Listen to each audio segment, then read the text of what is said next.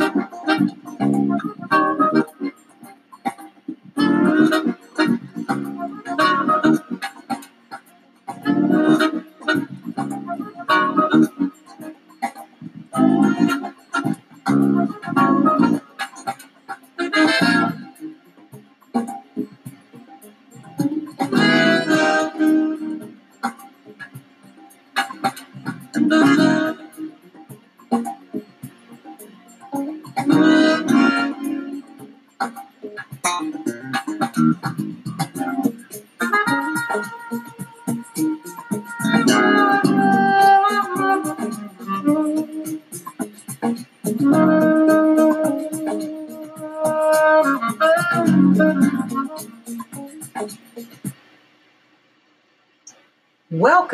to season two with Dr. Annette West. This show is coming to you from a holistic view, sharing varied topics, interviews, and discussions. The purpose of this show is to help us to build up our mind, our body, and our spirit. Keep tuning in every week. I guarantee you will be blessed. I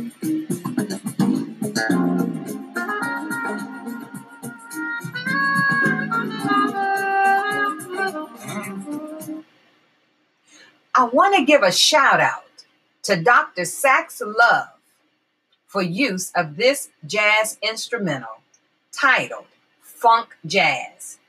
Thanks for sharing with us.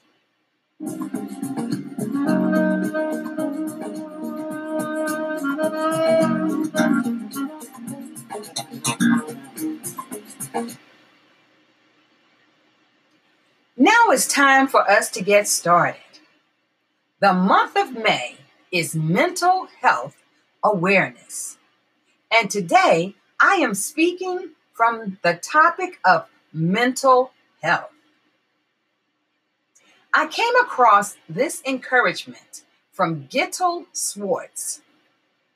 She says, Life with mental illness can get tough.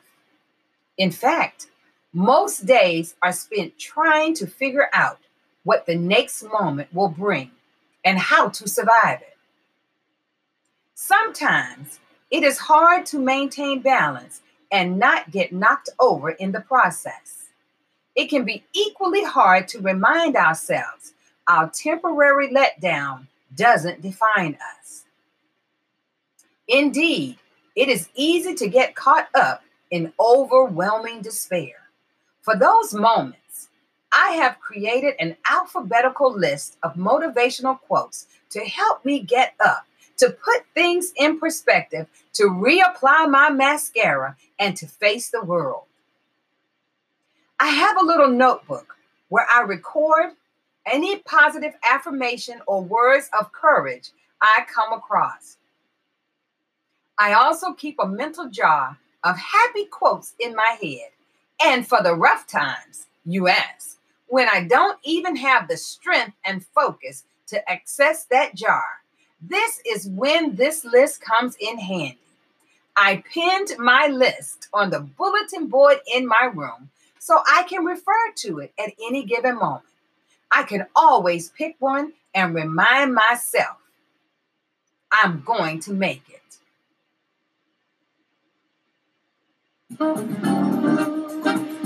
The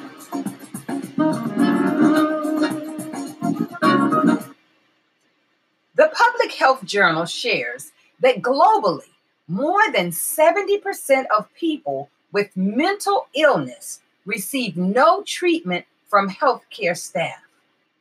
Evidence suggests that factors increasing the likelihood of treatment avoidance or delay before presenting for care include the following four things. The first one is lack of knowledge to identify features of mental illness. The second thing is ignorance about how to access treatment for this illness.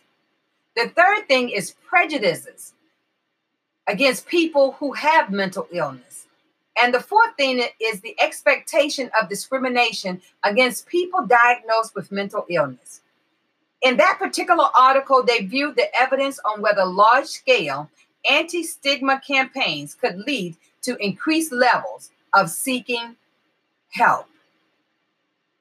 If we are attentive during this month, we will probably see many organizations across the nation will be drawing attention to the various and often surprising way mental illness affects people's lives. We each need to have respect and empathy, which is the ability to understand and share the feelings of a person dealing with a mental health issue. As I think back to my time in Germany, I can recall being in a church setting, just finishing up a Bible study, talking about what's going on in our lives. And a woman said she had mental illness concerns. Leadership told her, Don't you claim that. Don't speak that on you. That's just the enemy talking to you. But in reality, she was only speaking what was going on with her at that point. When I think about it, leadership did not empathize with her. They didn't ask her if she needed assistance. They didn't direct her if she needed assistance to any needed care. They just left her. What we have to realize is mental illness tends to be normal and that it can happen to anybody. People with mental health issues have long felt that they are different from others. Indeed, discussions of mental illness tend to speak about people with mental illness as if they are in a foreign group or something. People that we would rarely encounter. But the reality is that mental illness is very common. So common, in fact, that a recent study claims that it's a life unmarked by mental illness that really is an abnormality. So it is pretty normal that a lot of people will be impacted with mental illness at some point.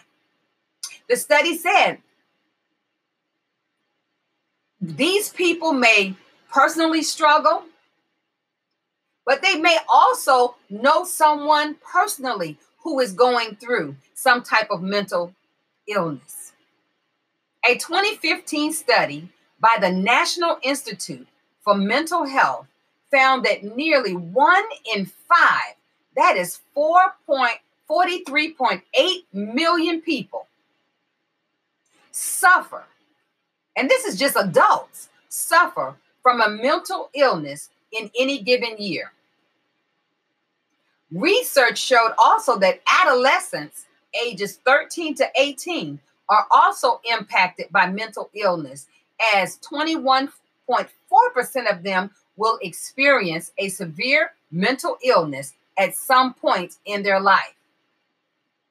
There are other studies that report these numbers may be even higher, but cannot be, but never can be accurately recorded as a result of many people not going forward as they struggle to, to get or seek help. Another study followed people ages 11 to 38 and tracked their mental health. In that study, a mere 17% avoided mental illness issues. 41% had a mental health condition that lasted for many years. 42% had a short lived mental illness. This really suggests that sooner or later, mental illness becomes an issue for most people. Depression, anxiety, and substance abuse were mentioned as some of the major issues that people have going on as they are dealing with mental illness. Of course, there are other things as well, but those were the significant ones. If you want to find some information and read up on mental health, go to the mentalhealth.gov or you can go to the National Institute of Mental Illness online. And both of those, as many other great resources, have a wealth of information on mental illness. Depression doesn't just impact those that we know or those in the US, but it is a worldwide concern. A study showed by the World Health Organization that the leading cause of disability isn't cancer, is it, it is not any type of chronic pain. Although we see a lot of public campaigns about those things. But according to the data from the World Health Organization, depression is the leading cause of disability worldwide. And unfortunately, it has held that place for many years. Even more troubling, despite the awareness, the rate of depression is not getting better. If we even look at what's going on in our own country, we have a lot of younger people that are taking their lives. They can't deal with situations. They don't know how to engage well. There are a lot of factors that are impacting children of all ages. You know, people used to think it was just adults that had these issues, but it can affect anybody at any age. What we have to know, and one of the research um, resources presented that mental and physical health are inseparable. The media portrays often mental and physical health and discuss it like um, it's one or the other. Philosophers, scientists, lay people have been separating the mind from the body for generations. But what we have to know is God created us with a mind, with a body, and with a spirit.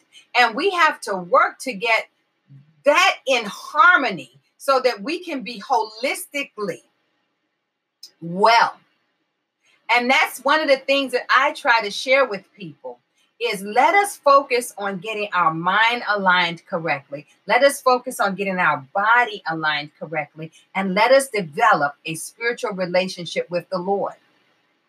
Research increasingly has linked mental and physical health. There are some studies that suggest that chronic inflammation can cause depression.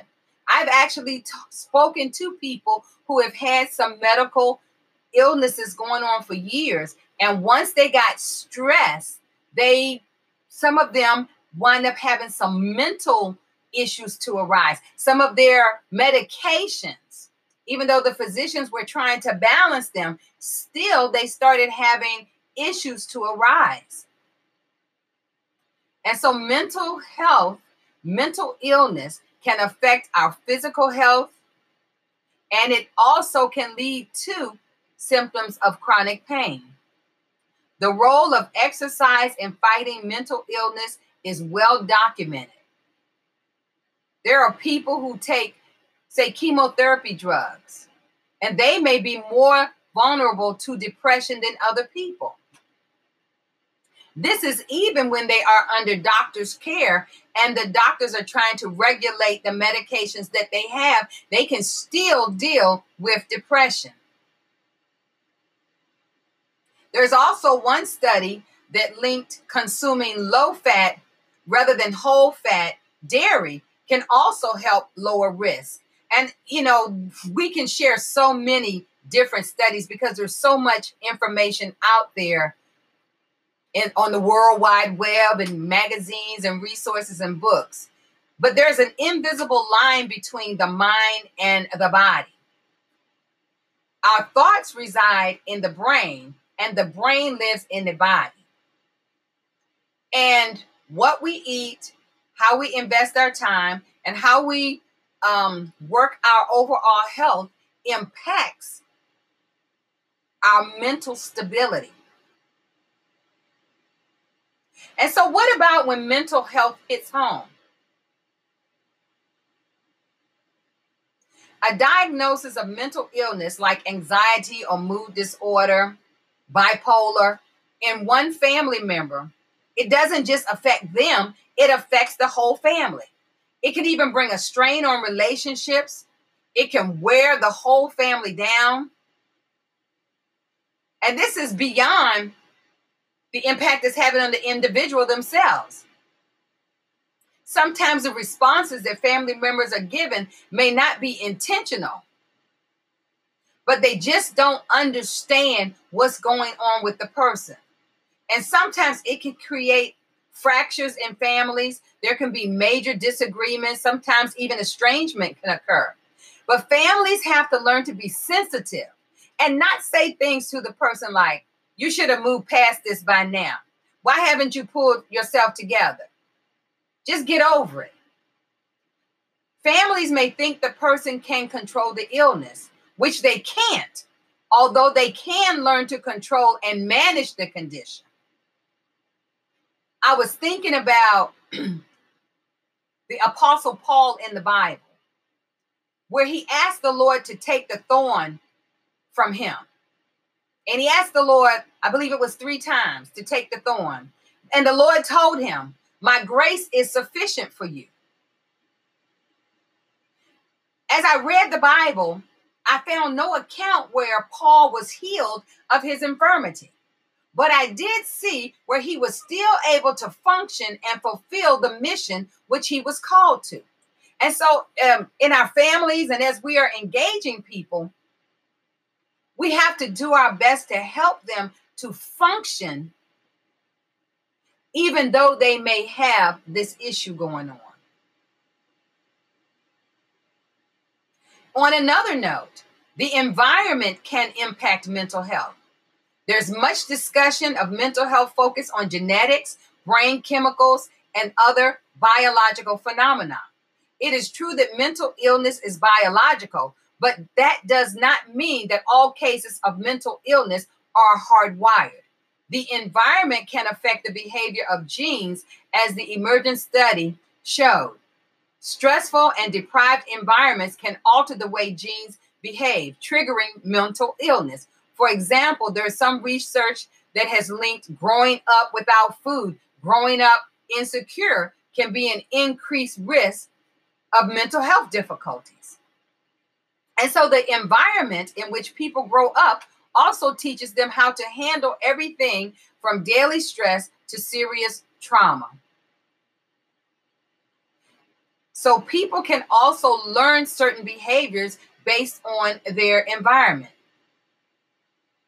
So, mental illness can certainly have a biological component. But we can't believe that it is solely hardwired and unavoidable, is to believe that treatment doesn't work. And so there are ways to treat mental illness. And it's not always with medications. Sometimes just there's some type of word therapy or picture therapy that can help regroup.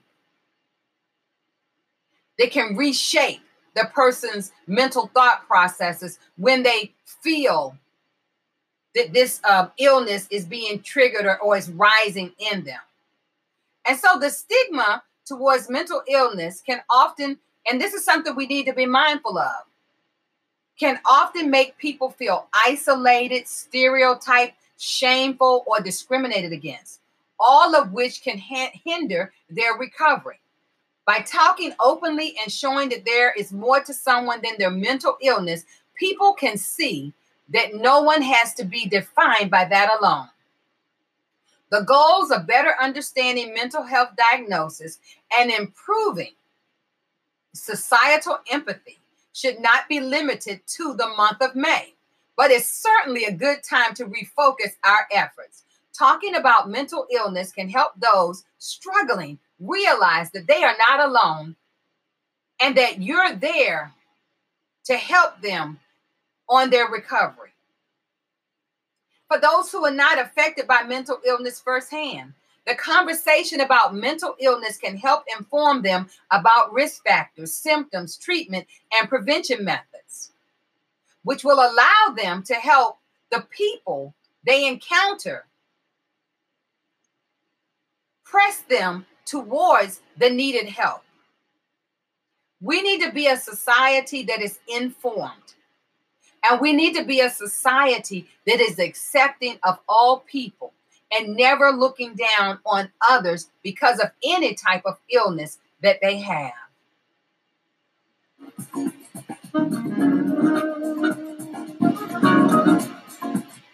And as we close, I want to thank you for tuning in. If you have not done so, please subscribe to this podcast. Also, check out my webpage at drannetwest.org and check out my mailing list at Dr. Annette West Ministries at gmail.com. Purchase a book or a t shirt to support our mission school in Kakamega, Kenya. I look forward to connecting with you on next week.